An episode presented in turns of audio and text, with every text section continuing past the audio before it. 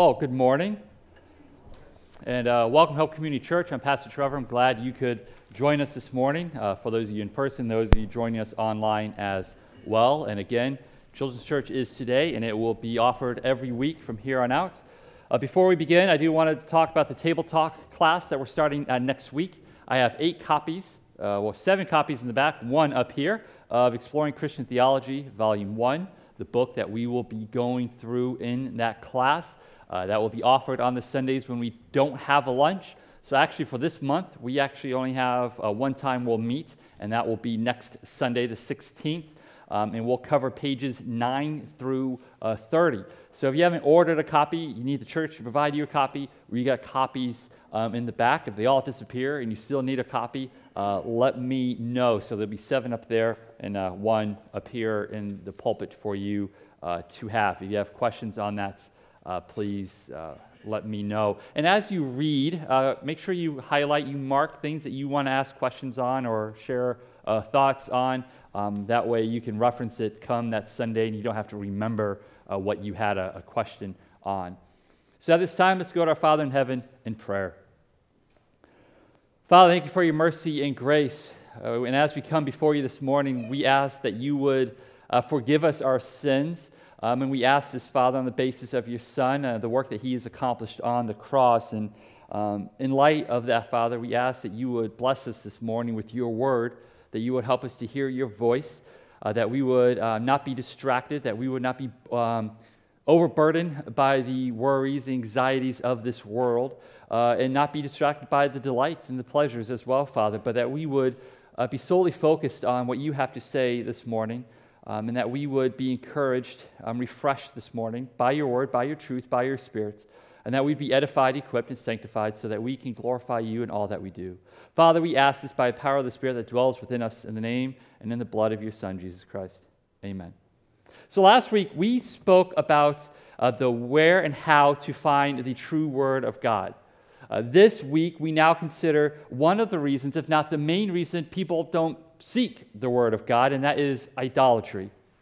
We have King Ahab who died last, well, he didn't die last week, but in our chapter that we talked about last week, we read about him uh, dying by a random arrow in battle. His son Ahaziah um, has risen to the throne in his place. So, our text this morning uh, is verse 51 of the last chapter of 1 Kings, which is 1 Kings 22. And we go through the first chapter of 2 Kings. I've taken this text and broken it into four parts. The first part, verses 51 through 2, uh, set up the situation that compels Ahaziah to engage in open idolatry. The second part, verses 3 through 6, show us how God responds to our desire to look elsewhere. The third part, verses 7 through 14, reveal to us how God views and treats those who disrespect his word. And the final portion, verses 15 through 18 of 2 Kings 1, show how we, the church, ought to act when face to face with those who are doomed to hell and those whom have power who can threaten us with our lives. So let's begin by reading uh, verse 51 of the last chapter of 1 Kings and reading through verse 2 of the first chapter of 2 Kings. And if you need a Bible, uh, they're underneath the seats around you. Ahaziah, the, the, excuse me, the son of Ahab, began to reign over Israel and Samaria in the 17th year of Jehoshaphat, king of Judah, and he reigned two years over Israel. He did what was evil in the sight of Yahweh and walked in the way of his father and in the way of his mother and in the way of Jeroboam, the son of Nebat, who made Israel to sin. He served Baal and worshiped him and provoked Yahweh, the God of Israel, to anger in every way that his father had done. After the death of Ahab, Moab rebelled against Israel. Now Ahaziah fell through the lattice in his upper chamber in Samaria and lay sick. So he sent messengers telling them, Go, inquire of Baal Zebub, the god of Ekron, whether I shall recover from this sickness. So, first, we have the introduction of Ahaziah. He is the son of Ahab, and he walked in all the evil ways of his father. He began his reign in the 17th year of Jehoshaphat's reign of Judah. Jehoshaphat, as you may recall, is the good, righteous king of Judah. Ahaziah, of course, is not righteous. He is evil. In fact, he's compared with three other evil rulers his father, Ahab, his mother, evil queen Jezebel, and then the evil king that started it all, Jeroboam of Nebat. And because of this evil, he provokes Yahweh to anger. And when Ahab dies, Moab rebels. So at the moment of Ahab's death, Moab rebels, and Ahaziah, for two years, instead of dealing with Moab on the battlefield like he should as a good king, he's hiding away in his palace. And one of the times he's in his palace in Samaria, he falls through the lattice, which is meant to keep him from falling uh, from the upper room. But he falls through it. We're not told how but he does. He tries to, though he tries to hide from the random arrow on the battlefield that struck his dad down, he's unable to hide from the judgment of God. And so by this falling, he suffers a horrible injury beyond the fall, perhaps some eternal bleeding. Perhaps he has picked up an infection from the wounds of the fall, but he is on his deathbed and he seeks um, consolation uh, from an idol, specifically uh, Baal Zebub from Ekron, the Philistine uh, city, one of the five major cities of Philistia. So the apple, having not fallen too far from the tree, moves God to intervene in this moment. Though Yahweh is not the one sought, Yahweh, in his grace and mercy towards his people, Israel, moves to act. And he also moves to act for those of us today looking back on this event that we can learn from it as well. So let us read in verses 3 through 6 and see how Yahweh intervenes.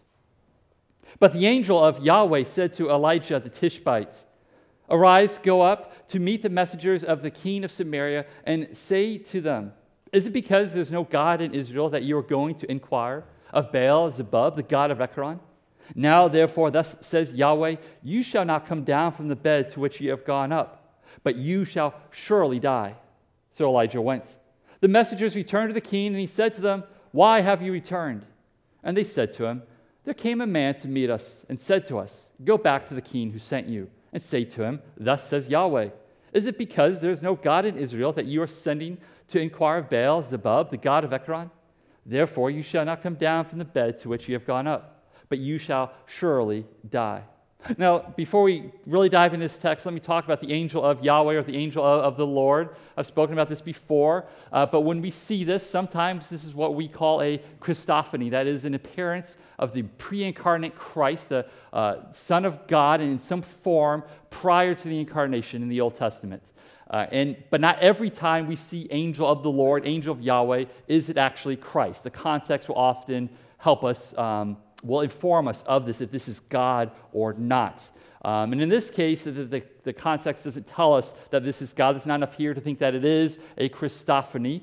Um, the common belief, and what I, I, believe is this is just an angel, a, a messenger uh, of Yahweh, a messenger of God. And this messenger of God is contrasting the messengers of Ahaziah. Ahaziah has sent his messengers to a false God, and God himself has sent his messenger to Elijah to deliver his word to Ahaziah. So here, we see God responding to Ahaziah's desire to inquire of another God, to seek wisdom from another thing, as if Yahweh does not exist, as if the God of Israel isn't there for Ahaziah to seek advice from, to seek guidance from.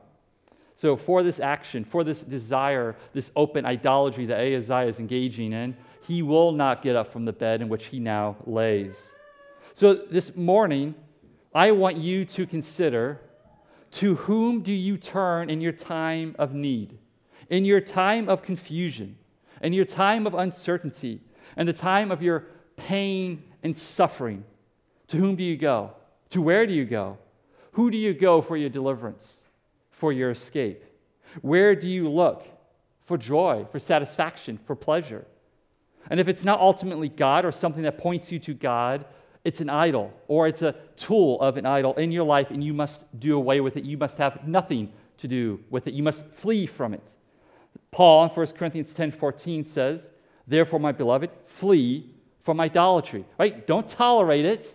Don't, don't just put up with it, but flee from idolatry. John in 1 John 5 21 writes, Little children, keep yourselves from idols. There's no place in the believer's life for an idol. None. not even on the bookshelf. But maybe you're thinking, well, I don't go to temples of foreign gods, I don't worship pagan holidays. But again, idols are not always found in temples.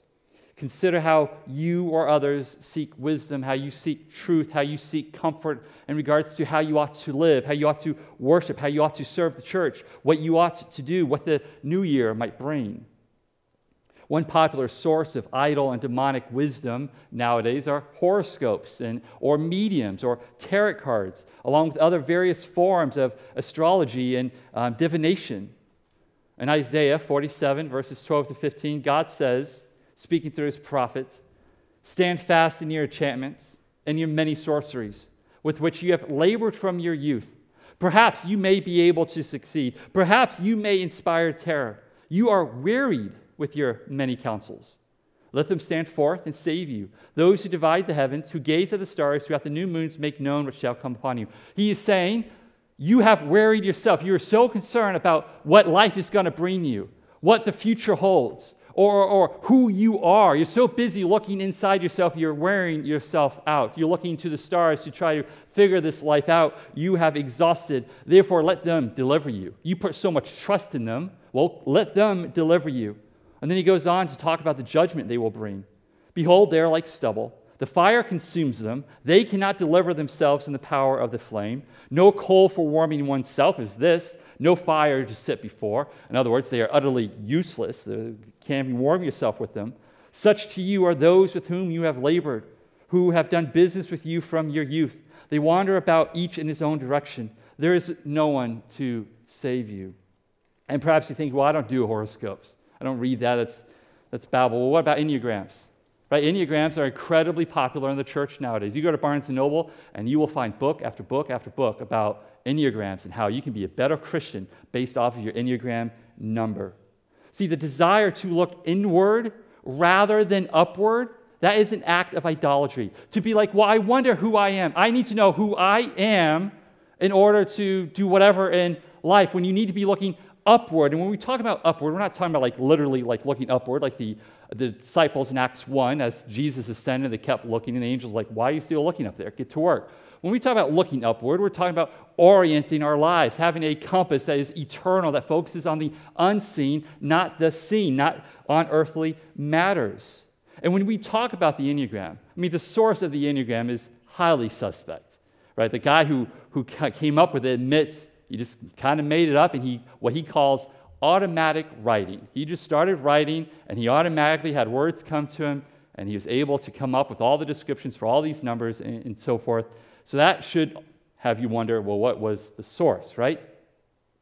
But the, regardless of the source, any tool, any device, any method, right? Not even just the Enneagram, but any tool, any device that causes you to look more inward, more to yourself, rather than to upward to God, forsake it. You don't need to be looking inward. You need to be looking upward at God. You want to know more about yourself?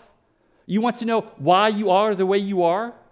Look to God. Let God tell you through His revealed word, right? We talked about this last week. The truth that we need is the word of God. His word will tell you.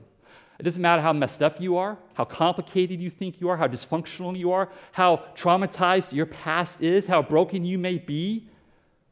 You're not that special. You're not a mystery. You're a sinner, like me and like everyone else here. And God's word is, is plain on that. You, the reason you are messed up is because you are depraved, because you are fallen. You are in need of a redeemer. And if you want to know what's in store for you, what, what this year might have for you, again, let God tell you. Don't go elsewhere. God tells you in His Word what this year has for you. It's either damnation or be transformed into the image of Christ, so that you may enter into his kingdom for all eternity.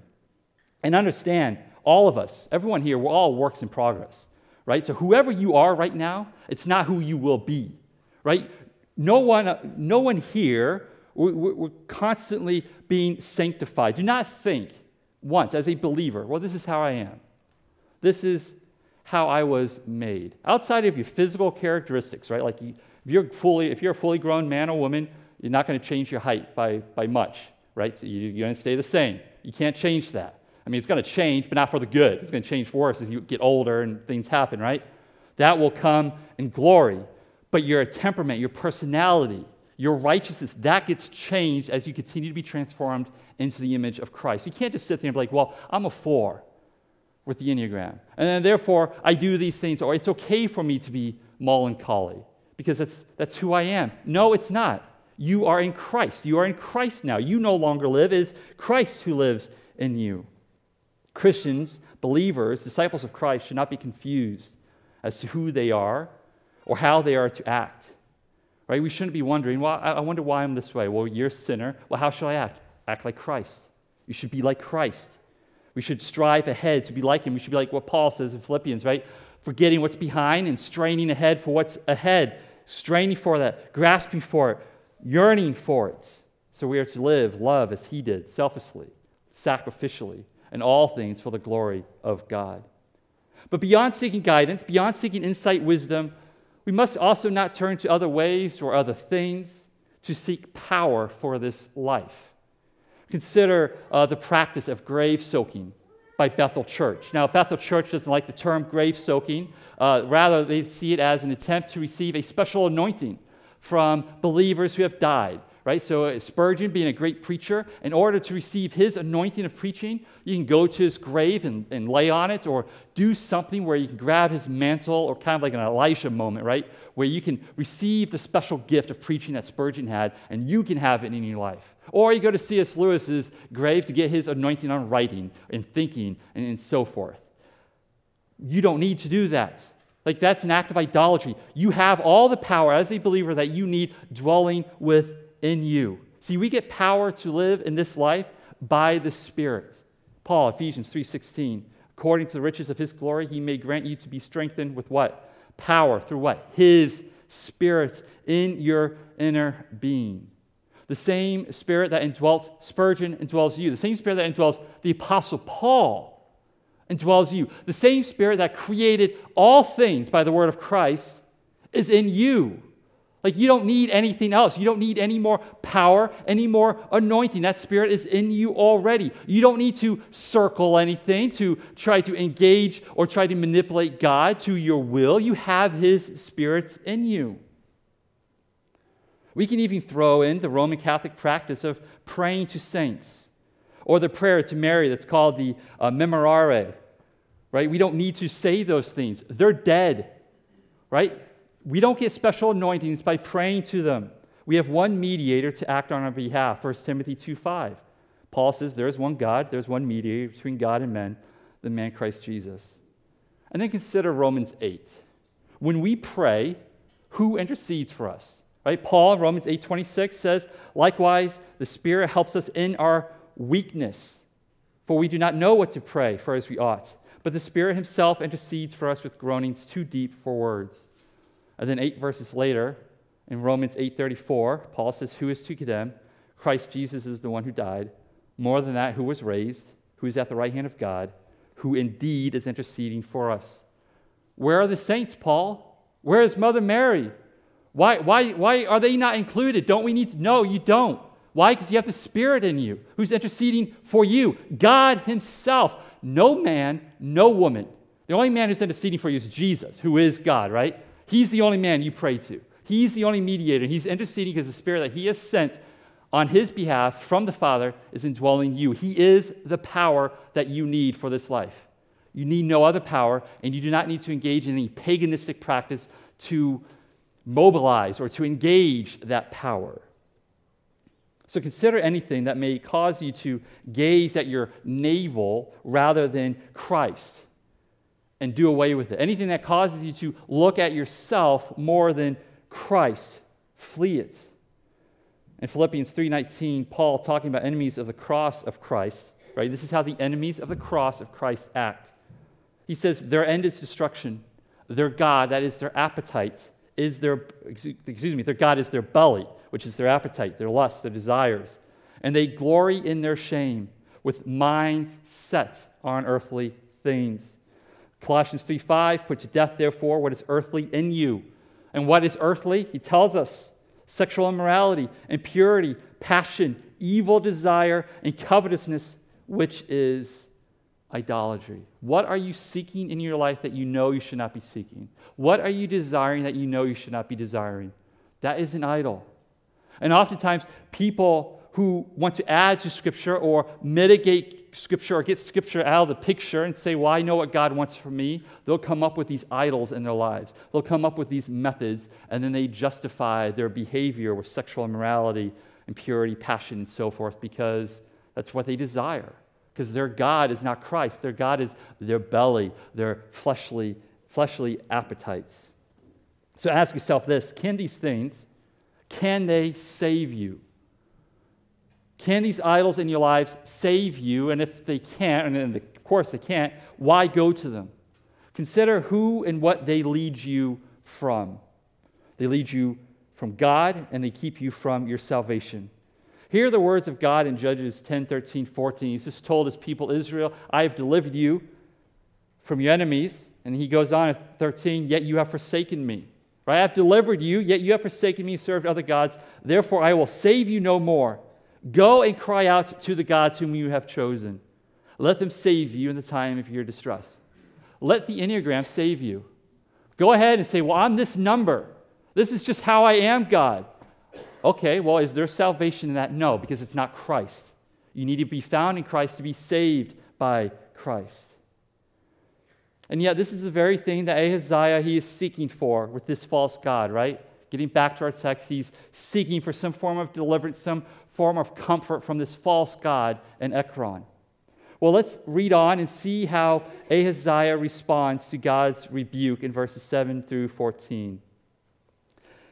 He said to them, What kind of man was he who came to meet you and told you these things? They answered him, He wore a garment of hair with a belt of leather about his waist. And Ahaziah said, It is Elijah the Tishbite. Then the king sent to him a captain of fifty men with his fifty. He went up to Elijah, who was sitting on the top of the hill, and said to him, O man of God, the king says, Come down. But Elijah answered the captain of fifty, If I am a man of God, let fire come down from heaven and consume you and your fifty. Then fire came down from heaven and consumed him and his fifty. Again, the king sent to him another captain of fifty men with his fifty. And he answered and said to him, O man of God, this is the king's order. Come down quickly.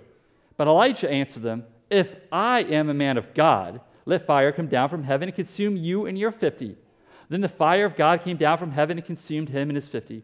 Again, the king sent the captain of a third fifty with his fifty. And the third captain of fifty went up and came and fell on his knees before Elijah and entreated him, Oh, man of God, please let my life and the life of these fifty servants of yours be precious in your sight.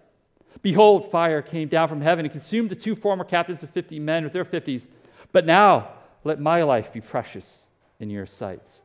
So Ahaziah, he hears that this man is uh, Elijah. He knows it's Elijah because he grew up in his father's courts. Clearly, he, might have even been on Mount Carmel uh, when Elijah ca- called fire down from heaven to consume the offering. So he knows what Elijah looks like. And so he knows this is Elijah, and he sends men after Elijah. Uh, and we don't know exactly what he's hoping to do by getting Elijah to come to him. Maybe he's hoping Elijah will change the message as if he has authority to do so, or maybe relent on it, or maybe just simply to punish him. We don't know. The text doesn't tell us. But he sends three companies of 50 plus a captain. Right, the first two companies, um, they get consumed by fire. So 102 men, right? The captain plus the 50, 51, two companies, they all get consumed by fire. It's either literal fire or it's like lightning from uh, the skies. But note how these two captains, the first two captains, come to Elijah. Right? The first one says, the king says, come down. The second one says, the king's order is this come down quickly. Both of these first two captains emphasize the king's authority. So, subjecting the man of God under that authority. And so Elijah's like, insolent fools, how could you do this? And so fire comes down. They treat Elijah as one who ought to obey the king more than Yahweh. However, the third captain, when he comes, notice the actions there in verse 13. He falls down in humility before Elijah, and notice the word there, he entreats him. Right? He's, he compassionately, he, he pleads with him, he kindly requests his favor, he implores him for favor, for gentleness. And he, he recognizes, hey, we are servants of you. Like, we serve God first before the king, so, so be kind to us, spare us. And as we're going to read, the angel of Yahweh tells him, Yes, go with him, do not fear. The fire from above wasn't simply for Elijah's sake, it wasn't just simply to protect Elijah. Elijah could be protected in other ways without having to kill 102 uh, men, without that kind of a show. But the fire in these events, they happen to show and to reveal the wrath of God to those who are insolent toward his word, those who disrespect his holiness, his authority. Now, of course, today, we are not to seek fire from heaven to consume our enemies, right? Luke 9, right? The sons of thunder, James and John says, Jesus, the Samaritan village, they don't like you. Can we call fire down from heaven? What does Jesus do? He rebukes them. See, we need to remember that our text and all the Old Testament occurred during the days that existed for our instruction. That is the unfolding of, of revelation. But now, today, all that needs to be revealed has been revealed for us. Thus, now we are able and expected to live to a higher standard than what they were back then. Hear the words of Paul in 1 Corinthians 10 11, 12. Now, these things happened to them as an example, but they were written down for our instruction, on whom the end of ages has come. Therefore, let anyone who thinks he stands take heed lest he fall. then hear the words of Jesus about this higher standard. Matthew 5 43, 44. You have heard that it was said, You shall love your neighbor and hate your enemy. But I say to you, love your enemies and pray for those who persecute you. Luke 6 27, 29. I say to you who hear, love your enemies, do good to those who hate you, bless those who curse you, pray for those who abuse you. To one who strikes you on the cheek, offer the other also, and from one who takes away your cloak, do not withhold your tunic. In fact, Paul tells us in Romans 12 to use kindness against our enemies. Verses 19 through 21. Beloved, never avenge yourselves, but leave it to the wrath of God. For it is written, Vengeance is mine, I will repay, says the Lord. To the contrary, if your enemy is hungry, feed him. If he is thirsty, give him something to drink. For by doing so, you will heap burning coals on his head. Do not be overcome by evil, but overcome evil with good. In other words, what Paul is saying here, like if you really want to get back at the evil people, be nice to them. Because by you being nice to them, by blessing them with the same grace that God has given you, you're actually going to heap burning coals on their head. You're going to make the judgment at the end of days worse because of how you have been blessing them. If they do not respond to God's grace by your grace and turn and repent of their sins, when the day of judgment comes, God will say, Well, Johnny was nice to you. Johnny did all this, and you persecuted, you abused him, you scorned him, and yet he continued to love him. And because of that, they will experience a harsher judgment. But if God's glory, if they do repent to God, will praise God, you save, save a soul with it. So we're called to live to a higher standard. We who are in the kingdom, we who have the Holy Spirit within us.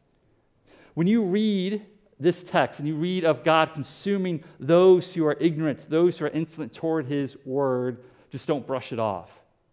Right? Be warned, right? Like Paul said, right?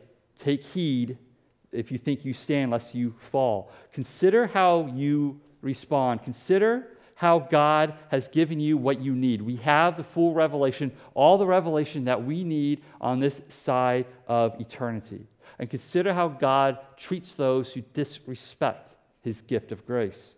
In Jeremiah 44, verses 4 through 6, and, and call to mind, this is written during the exile. This is after 586 BC when the temple has been destroyed, Jerusalem has been sacked by Babylon, and Judah and Israel are both in exile. He writes, Yet, this is God speaking through Jeremiah, yet I persistently sent to you all my servants, the prophets, saying, Oh, do not do this abomination that I hate. But they did not listen or incline their ear to turn from the evil and make no offerings to other gods. Therefore, my wrath and my anger were poured out and kindled in the cities of Judah and in the streets of Jerusalem, and they became a waste and a desolation as at this day. Right? He kept sending his prophets. We have his word. You keep hearing his word. Society keeps hearing his word. The church keeps hearing his word. And yet, many continue to do the abominations that his word tells us not to engage in. God here in Jeremiah, he poured out his wrath on who? Was it the Babylonian Empire in this instance? No, I mean, they get God's wrath later. But here, who does he pour it out on? His own people, the covenant people of Israel. Do not presume that you, because you warm a seat here at Hope Community Church, that you will be spared his wrath. You must flee from the false idols in your life. In 2 Thessalonians 1, verses 8 through 9, uh, Paul writing about the day of which Jesus is revealed at the end of day, uh, at the end of times, and his judgment on the wicked, says this: "And flaming fire, inflicting vengeance on those who do not know God, and on those who do not obey the gospel of our Lord Jesus Christ." So they might know God, but they don't obey the gospel of our Lord Jesus. They will suffer the punishment of eternal destruction, away from the presence of the Lord and from the glory of His might. So fire will consume those who are unwilling to submit to God's holy word. The only thing that awaits them is eternal, that is everlasting, unending destruction. So, this event with the soldiers and Elijah, it serves as a warning. But as much of it as it being a warning, it is also a comfort. It's an encouragement that God is faithful to act on not only on his behalf and his glory, but on the behalf of those who believe in him, those who are faithful to him, on behalf of his saints. So let's read the final portion. Let's see how Elijah acts when he is face to face with the doomed king. Verses 15 through 18. Then the angel of Yahweh said to Elijah, Go down with him. Do not be afraid of him. So he arose and went down with him to the king and said to him, Thus says Yahweh, because you have sent messengers to inquire of Baal Zebub, the god of Ekron, is it because there's no God in Israel to inquire of his word? Therefore, you shall not come down from the bed to which you have gone up, but you shall surely die. So he died, according to the word of Yahweh that Elijah had spoken. Jehoram became king in his place in the second year of Jehoram, the son of Jehoshaphat, king of Judah, because Ahaziah had no son. Now, the rest of the acts of Ahaziah that he did, are they not written in the book of the Chronicles of the kings of Israel? Let me explain the two Jehorams here. So, we have Jehoram, the son of Jehoshaphat, who is king of Judah. Then we have this other Jehoram, uh, and can also, he's also known by Joram. And many translations just go with Joram to keep it from being confusing. Jehoram or Joram is the brother of Ahaziah because he didn't have a son. But you also have King Jehoram of, of Judah. So just try to keep those two uh, uh, as much as you are able. So Elijah here, he is told by God through his angel Go to the king and do not fear before you go before him. And remember, this is Ahaziah, who walked in every evil way that King Ahab had walked. Right? And King Ahab, uh, along with his queen Jezebel, were sometimes hostile to the prophets of Yahweh. And Elijah knows this, but he goes before him. And when he goes before the king, how does he act? Does he change his message at all? Does he soften his tone? I mean, as a herald of God, he has no place to do that. He has to deliver the message. But he also doesn't put like a thousand qualifications before the message either. He doesn't come before the king and say, Oh, king, I really appreciate you. I really adore you. I really like what you've done with the economy. I really think you are a swell guy. And I really don't want to give you this message, but, but I have to. I hope you understand. This is just God's word. So please, you know, receive the message and, don't like not like me because of it. I just want to tell you what God said. He doesn't do that, does he? Right? And unfortunately, many pastors, when they come up to preach God's word, they'll do that, right? Like, well, we're going to talk about homosexuality. I just want you to know I, I, like gays. I love gays. You know, this is just God's word. And they put one qualification in front of the other before they actually get to God's word. See, Elijah, no, he goes before the king. He tells him the very same thing that the king already knew. The message the king didn't want to hear, the king got, because it's God's words, it's God's message. And because Elijah spoke plainly, bluntly, honestly, Elijah was gracious towards the king. He showed compassion towards the king because he wasn't a coward, because he loved the king enough to tell him exactly what he needed to hear. Because when God speaks, whatever he says, whether you like it or not, whatever God says is exactly what you need to hear, no matter how much it stings. Just like if you go to the hospital with a, a wound and it needs to be cleaned out, they're not going to ask you, well, we, we won't treat you if it's going to hurt you. No, they're going to hurt you if it makes you better, right? They're going to flush out that wound, as uncomfortable and as painful as it might be if it saves your life. They will do what is necessary. Likewise, when we deliver God's word to lost souls, to wounded souls, we must do the same. It is an act of compassion. Consider how Ahab responded in 1 Kings 21 when he received the word of God from Elijah. Remember that one moment when Ahab actually repented and he put on sackcloth and fasted? And God's like, Elijah, you see this? Ahab's repented, evil King Ahab, because he's repented to the word that you gave to him honestly about the horrible judgment that's coming him. I'm going to I'm going to delay it. Unfortunately for Ahab, he didn't come to full repentance. And Ahaziah here, he could have done the same here. He had an opportunity. But we get no indication from the text that he does any type of repentance, any mourning at all. So he dies. You need to understand, though it is the easier thing to do, it is not a loving thing to fool a sinner into thinking that they are right with God when the fires of hell are awaiting them. It is a cold and cowardly act to preserve one's relationship with another person at the expense of the truth, especially saving truth. As the late Adrian Rogers was famously known uh, for saying, it is better to tell the truth that hurts and then heals rather than a lie that comforts and then kills. The church today, we have a duty to be faithful, to be bold, to be loving when the world challenges the Word of God. When the world threatens by its numbers, by its public opinions, by its false idols, that what God has said is wrong or, or it's misunderstood or it just cannot be understood, the church has a responsibility to be the pillar and buttress of truth, as Paul says in 1 Timothy 3.15. And as that pillar, you are to say, Thus says God, thus says Yahweh, thus says Christ, thus says his word.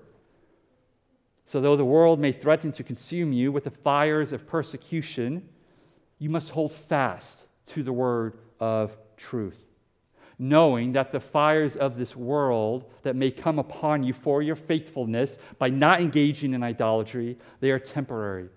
But they who are lost, they who light the flame under your feet, those who are, continue in their sin, continue in their idolatry, the fire of God will consume them forever. It will not end. But we need to keep this in mind that the very person, the very people who are lighting the fires under your feet, they are who you once were hostile to God, enemies of God. You were they.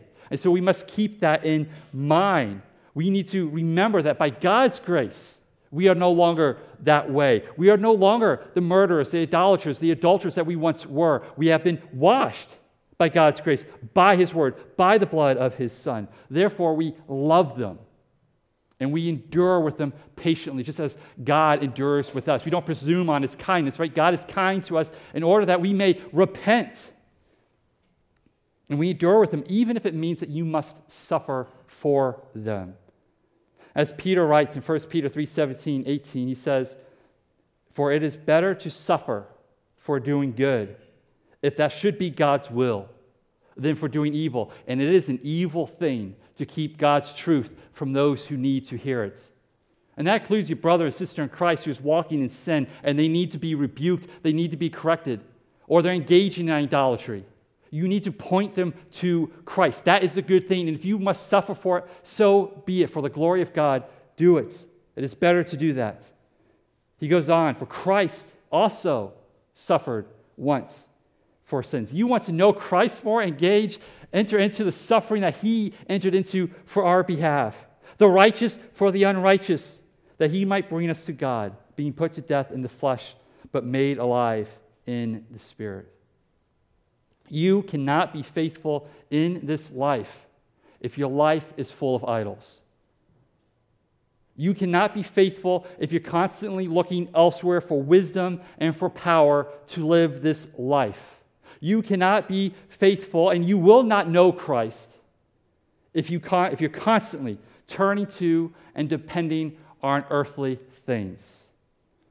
And perhaps you're thinking, well, for all the sin that we must reject, all the idolatry, all the earthly things that we are told to say no to, that we must reject, what is left? What is there left for me to turn to? Christ. Christ is left. right? You have your whole life. You have your family relationships, your goals, your passions, your desires, and God's saying, put them to death. All of it. Must I? Yes. Why? Because Christ is over here. You hold on to anything here, you will lose all of it. You will lose both God and the things that you try to hold on to. But you give all this up for Christ, you have everything that you need. It's everlasting, never ending. It's all that you need. It's more than what you need. This is garbage. This is glory. That's the choices that you have. Christ is more. He's abundantly more. So cling to him and no other. He is enough. And he has the answers. It can't be like, well, it can't be that simple, can it? Is Jesus really the answer? Like the Sunday school answer. The answer is always Jesus. Yes. It is that simple. Doesn't mean it's going to be easy, but the answer itself is that simple. Do not believe the lie of Satan, the lie of hell that says, well, it's Jesus plus this. Like Jesus is good. He helps you out. He gets you there. But, or now you need to confess to your priest. You need to do this. You need to do A, B, and C in order to get to Z, in order to be saved. No or to maintain your salvation? No. Or, yes, you have Christ, but in order to love your spouse right, you need to know the five love languages. Do away with the five love languages. It's manipulative, it's legalistic. Right? You want to know how to love and speak to your spouse? Grace. Read scripture. Practice grace towards one another. Practice dying to self, and you will love your spouse better as you're supposed to. Whether they love you according to your love language or not, imagine if God treated you that way. Love me according to my love language, and I'll love you back according to your love language. Like, no. Love sacrificially, selflessly. You want to be a better father? A better mother? Know Christ. Know how to raise children in the truth and the faith graciously, compassionately. Even when you mess up, learn how to confess your sin. That's not something Christ does, but He shows us how we can do that. Go to Christ. He has the answers. You don't need an Enneagram to tell you how to serve the church. Right? These ridiculous devotions or reading Bible plans based off of your Enneagram. This is how you're going to grow in Christ based off of who you are. No, you're a sinner. Go to His Word. Grow in His Word. Submit yourself to His Word. It's plain. Anyone who tries to tell you you need to add more or this is not enough, they're a liar. Right? They are doomed to hell. The minute you add anything to Christ, you lose Christ. He is the Son of God. He is enough. To say that you that to add anything is to say, God, you're not enough. You're telling the creator who created all things, you're not enough. So I need this insight. I need this man earthly wisdom to guide me in my life to be faithful to you. No, that's garbage. That comes from hell. It's going to lead you astray. He is enough. And that's the beauty of it. Yes, it is that simple. Praise God. He's given us His word. I mean, like, yes, like, I, if I can read, this is why we want to translate Scripture to God, to, to people who don't have His word and their languages, so they can hear God speak. This is why reading His word, it's not just a Bible plan of obedience. I'm just checking this off. No, it's God speaking the way of life, not just like how to have a successful life and hold a job, but everlasting life that when this world perishes, you don't. Like, praise God that He is gracious towards us and has given us His word so we can understand it. And because of that, we do all things, all things unto Him. Everything, whether you eat or drink, you do so for His glory. That degree that you're getting, you do so for His glory. You're a father, you're a mother, for his glory. You're a child to his glory. Be a blessing to your parents for his glory. The job that you have is for his glory, for the kingdom, for the church. You serve the church not for your sake, but for his glory. You want fulfillment in your life? Christ is it. Your spouse isn't going to give it to you. You might think that he or she will. Your children aren't going to give it to you. Your job most certainly isn't going to give it to you. Where you live isn't going to give it to you. Your fulfillment is found in Christ, in Christ alone. And we do this by His grace, in His Spirit. I mean, just ponder the Spirit that dwells within you. What a beautiful, powerful thing. And that's why He had to ascend, right? That's why He had to ascend, so He could send the Spirit, which is better, which is better because He's in us, not just next to us, but in us. And because the Spirit's in us, because He is enough, and you walk that way, you cling to Him, you forsake all this, and you forget what's behind and strain for what's ahead, you won't taste death. Your body will perish, but your soul goes immediately into everlasting glory with the Son of God. And if you struggle to see the, the joy, the satisfaction of this, right, you see Jesus and you just see the man, so to speak. Or don't simply look to the man, to the God man. Look to his work, right? Look to the cross. Call to mind uh, the, the, clim- the climax of, of his life, his blood that he shed for your sin. The Son of God, right? The one who's always existed, always were, the, the Alpha, the Omega, took on flesh, lived a life in perfect obedience, entered into our suffering, and then bled for your sin so that you would be reconciled to his Father and that you would be a co heir along with him. Ponder the gravity of your sin to help you shed your desire for it. And ponder what he has done so that you can appreciate and grow a love for Christ. And remember, you are free because of that. Like, truly free. Yes, you're, you're enslaved to Christ, but we want to be enslaved to the Creator in perfection. But you're free from all the types of forms of slavery we talked about Christmas Eve, especially free from the fear of death. It no longer holds you because sin no longer holds you. You have been reconciled and you are His. Let's pray. Father, thank you for your word. Thank you for your mercy and your patience with us. Father, you know our lives. You know the idols that exist. And again, you know, we really do lean on your patience and grace with us, Father. But help us not to take advantage of it. Help us to heed the warning that you give us here in, in 1 Kings and 2 Kings. Help us to see this example of idolatry, how seriously you take it, as well as the other verses we reference from your word. Father, if if we're unwilling to give up these idols, destroy them for us. Do what you must. If you need to break our lives for the sake of our souls, do it, Father. Give us what we need to endure to the end. Help us to be faithful to our brothers and sisters in Christ. Help us to love our neighbor enough to give them the truth, the dose of medicine that they need for your glory, Father. Help us to be bold in this. Give us peace when we do these things. Give us words as well confidence. It's your spirit speaking through us. Help us to point people to your truth. Help us to feast on your word daily so that we may know your Son, not just only personally, intimately, and we, we can drink and enjoy that, the, the, the abundant life that comes with that, but that we can share him as well. Help us to stay away from sin, keep us from falling into temptation. And, and Father, just um, Whatever may be burdening us today, help us to cast it aside and just cling to your Son. Help us to really just taste the goodness of the glory of Christ. Help us not to just read your word as a transaction of information, but help us to read your word to receive life, to know everlasting life, to know your Son in a way that only the Spirit Himself, who dwells within us, can explain it to us, can help us experience and to know. So help us to be filled by the Spirit as we submit to your word in obedience. Father, we thank you for your grace. We ask that you will forgive us our sins. And as we come to the table this morning, we ask that you'd bless the, the bread and the cup, that they would be the gifts of grace, that they would encourage us this morning, reminding us what your Son has done, what Jesus has done. We thank you that we get to gather and remember the work of your Son every week, Father, but help us to live holy lives as we anxiously await his return. And Father, we ask that you would send him quickly. There's much suffering in this world.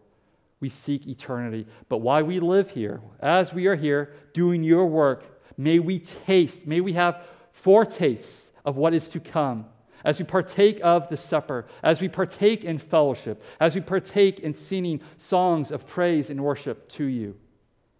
Father, we ask all these things for your glory by the power of the Holy Spirit in the name of your Son, Jesus Christ. Amen. So at this time, we'll, we will enter into a communion. Uh, Matt will come up, be at one table. I'll be at the other table.